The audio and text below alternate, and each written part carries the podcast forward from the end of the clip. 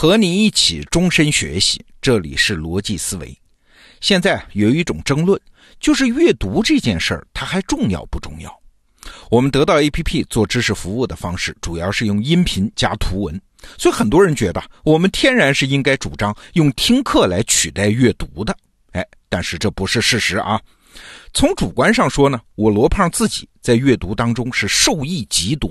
我罗胖要是来反对阅读，那真叫是没良心 啊！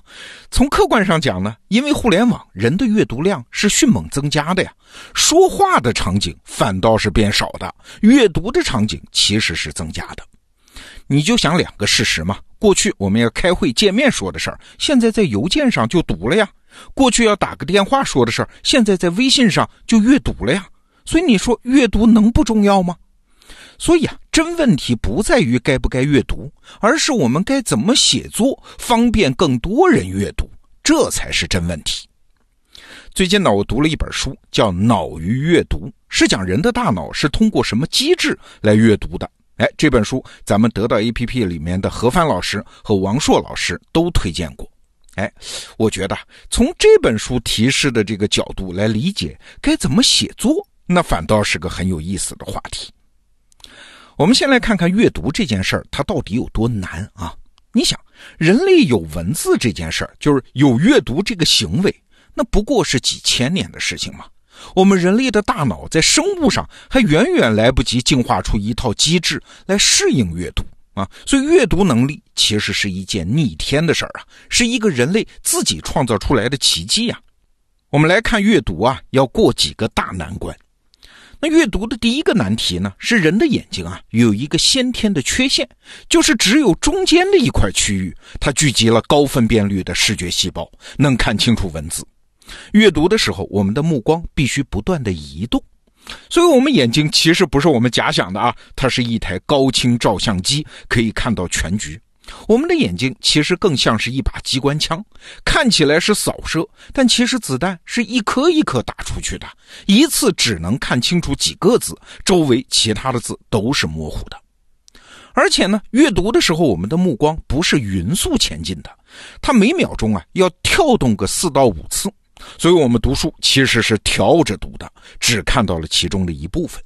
所以你发现没有？现在有些高水平的写作啊，尤其是一些很受欢迎的微信公众号的写作，往往一个句子非常短，一个段落也往往只有一句话，甚至只有几个词。哎，这就是为了照顾人眼的这个缺陷嘛，让一颗子弹打出去，马上就能命中目标，这就提升了阅读的速度，让人眼这台机关枪弹无虚发。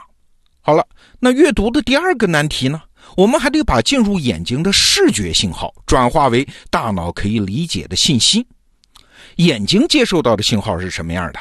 它不是一个一个的字儿啊，而是一个一个的画面。在最初的零点一秒的时间里，在大脑看来啊，一个汉字儿和一张人脸那是没有区别的，都是画面。要再过上零点零五秒啊，大脑才开始运作，把它给转化。这是靠啥呢？靠大脑左半球上的一块皮层啊，把视觉画面转变成大脑可以处理的信息。这块皮层区域其实很小啊，你可以把它理解成一块图像识别芯片，这是人能阅读依靠的最重要的硬件基础。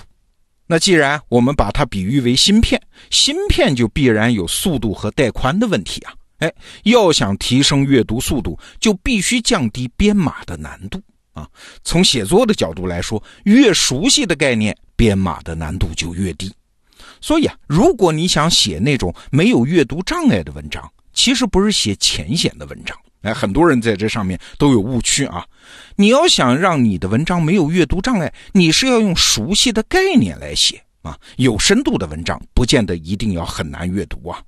哎，说到这儿，你也就理解了为什么现在很多互联网公司起名字不是水果就是动物，因为概念熟悉嘛，这就降低了阅读者大脑的编码难度嘛。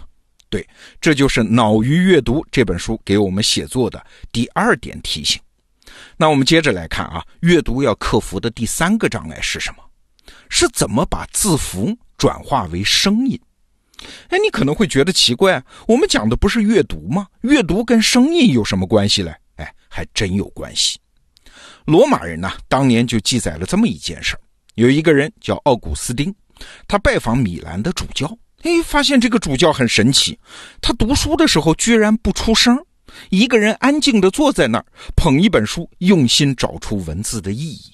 这奥古斯丁看到之后非常的惊讶啊，因为在那个时代啊，阅读发出声音是一种社会习惯。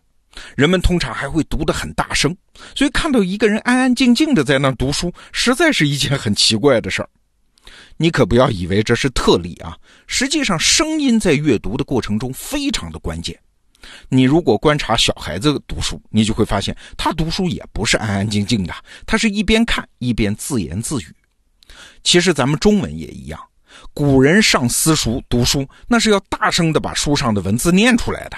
即使是那种修身养性的诗歌，那也是要吟诵的，诗要吟呐。所以咱们中国人把上学叫念书嘛，所以我们把阅和读连起来，称为阅读嘛。其中的读也是把文字转化成声音。那说到这儿，问题就来了：为什么我们一定要把文字转换成声音，然后才能提取它的意义呢？哎，这就牵涉到阅读的深层机制了。科学家发现啊，一个字儿进入人的大脑和一个字符敲进电脑，它是完全不一样的。一个字儿进入电脑，它只会调动电脑里一个特定的位置；但是一个字儿进入了人的大脑呢，在零点三秒之后，通过仪器啊就可以观察到人脑的活动马上大爆发，而且是全面爆发，大脑的各个区域都被调动起来，大脑要全体出动才能够提取出一个字的意义。这个场景啊，有一个比方叫精灵的集会，就是说人的大脑里面有一群小精灵，他们就像是坐在一个大会堂里面一样。舞台上每出现一个字儿，所有的小精灵都紧张地盯着他看。比如说，当甲方的甲字出现的时候，负责对甲字进行编码的小精灵就激动地大叫：“啊，这是我，这是我，这是我负责的字儿！”但是现场因为很紧张嘛，就难免有认错字儿的。比如说，旁边还有一个小精灵，它是负责理由的“由”字的。哎，你看汉字里面“甲”和“由”，它长得有点像啊，就是一个是下面出头，一个是上面出头。所以这个负责“由”的这个小精灵也激动，他也喊：“这是我，这是我，这是我负责的字儿。”但是现场有很多小精灵啊，旁边就有小精灵提醒他：“哎，哥们儿，你认错了，我是负责读音的。你听，刚才念的是‘甲’，不是‘由’。”你安静待着吧，别瞎激动。哎，就是经过这样的大会堂的选举啊，竞争，大呼小叫，这个字儿就被识别出来了。那这当然只是个比方了，真实的过程比这个例子要复杂的多。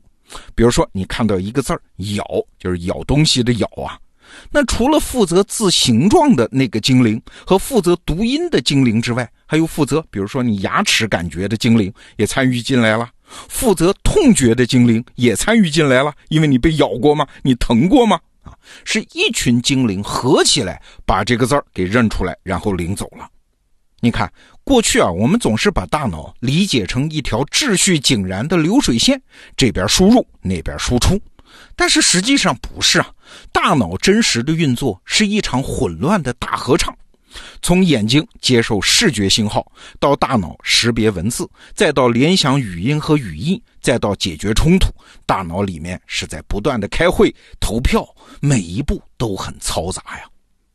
那说到这儿，你就明白了，阅读为什么要有读音的参与啊？就是一个篱笆三个桩嘛，一个好汉三个帮嘛。小精灵越多的帮手，精灵集会的秩序就越好，阅读识别文字的效率就越高。当然，你也可能会说啊，为什么我现在阅读就只靠眼睛就可以了呢？我就不用念出来了呢？因为现代人的阅读量是远远大于古人的，我们在心里是默念这就行了，这是高强度大剂量训练的结果啊。其实我们在阅读的过程中还是有读音参与的。好了，理解了这个过程，我们再来看该怎么写作。你要更多的使用那些有帮手的字词。啊，帮那些小精灵更快的识别这些字词。比如说，你要写一篇文章啊，题目叫《美国政府运作规则的法理渊源》。同样一篇文章啊，你就远远不如把题目起成叫《特朗普为什么要让美国政府关门》。你看，美国政府这个概念，他帮手就少啊，小精灵在那个选举的大会堂里面就很难把他领走啊。但是特朗普这个概念一出来呢，就很容易唤起更多的联想啊，比如特朗普的长相、他说话的声音，还有他那些八卦，都会帮助阅读者去理解。那当然了，我们今天说这个话题，并不是在聊什么写作技巧啊，我们这个小节目完不成那么大的任务。我只想说两点感受：第一，阅读在将来不仅不会衰落，阅读其实正在大爆发。那第二呢？如果一篇文章写的很难读，那责任在谁呀？责任不在阅读者啊，而是写作者不理解人的大脑，他写的不好吗？好，这个话题我们就聊到这儿。逻辑思维，明天见。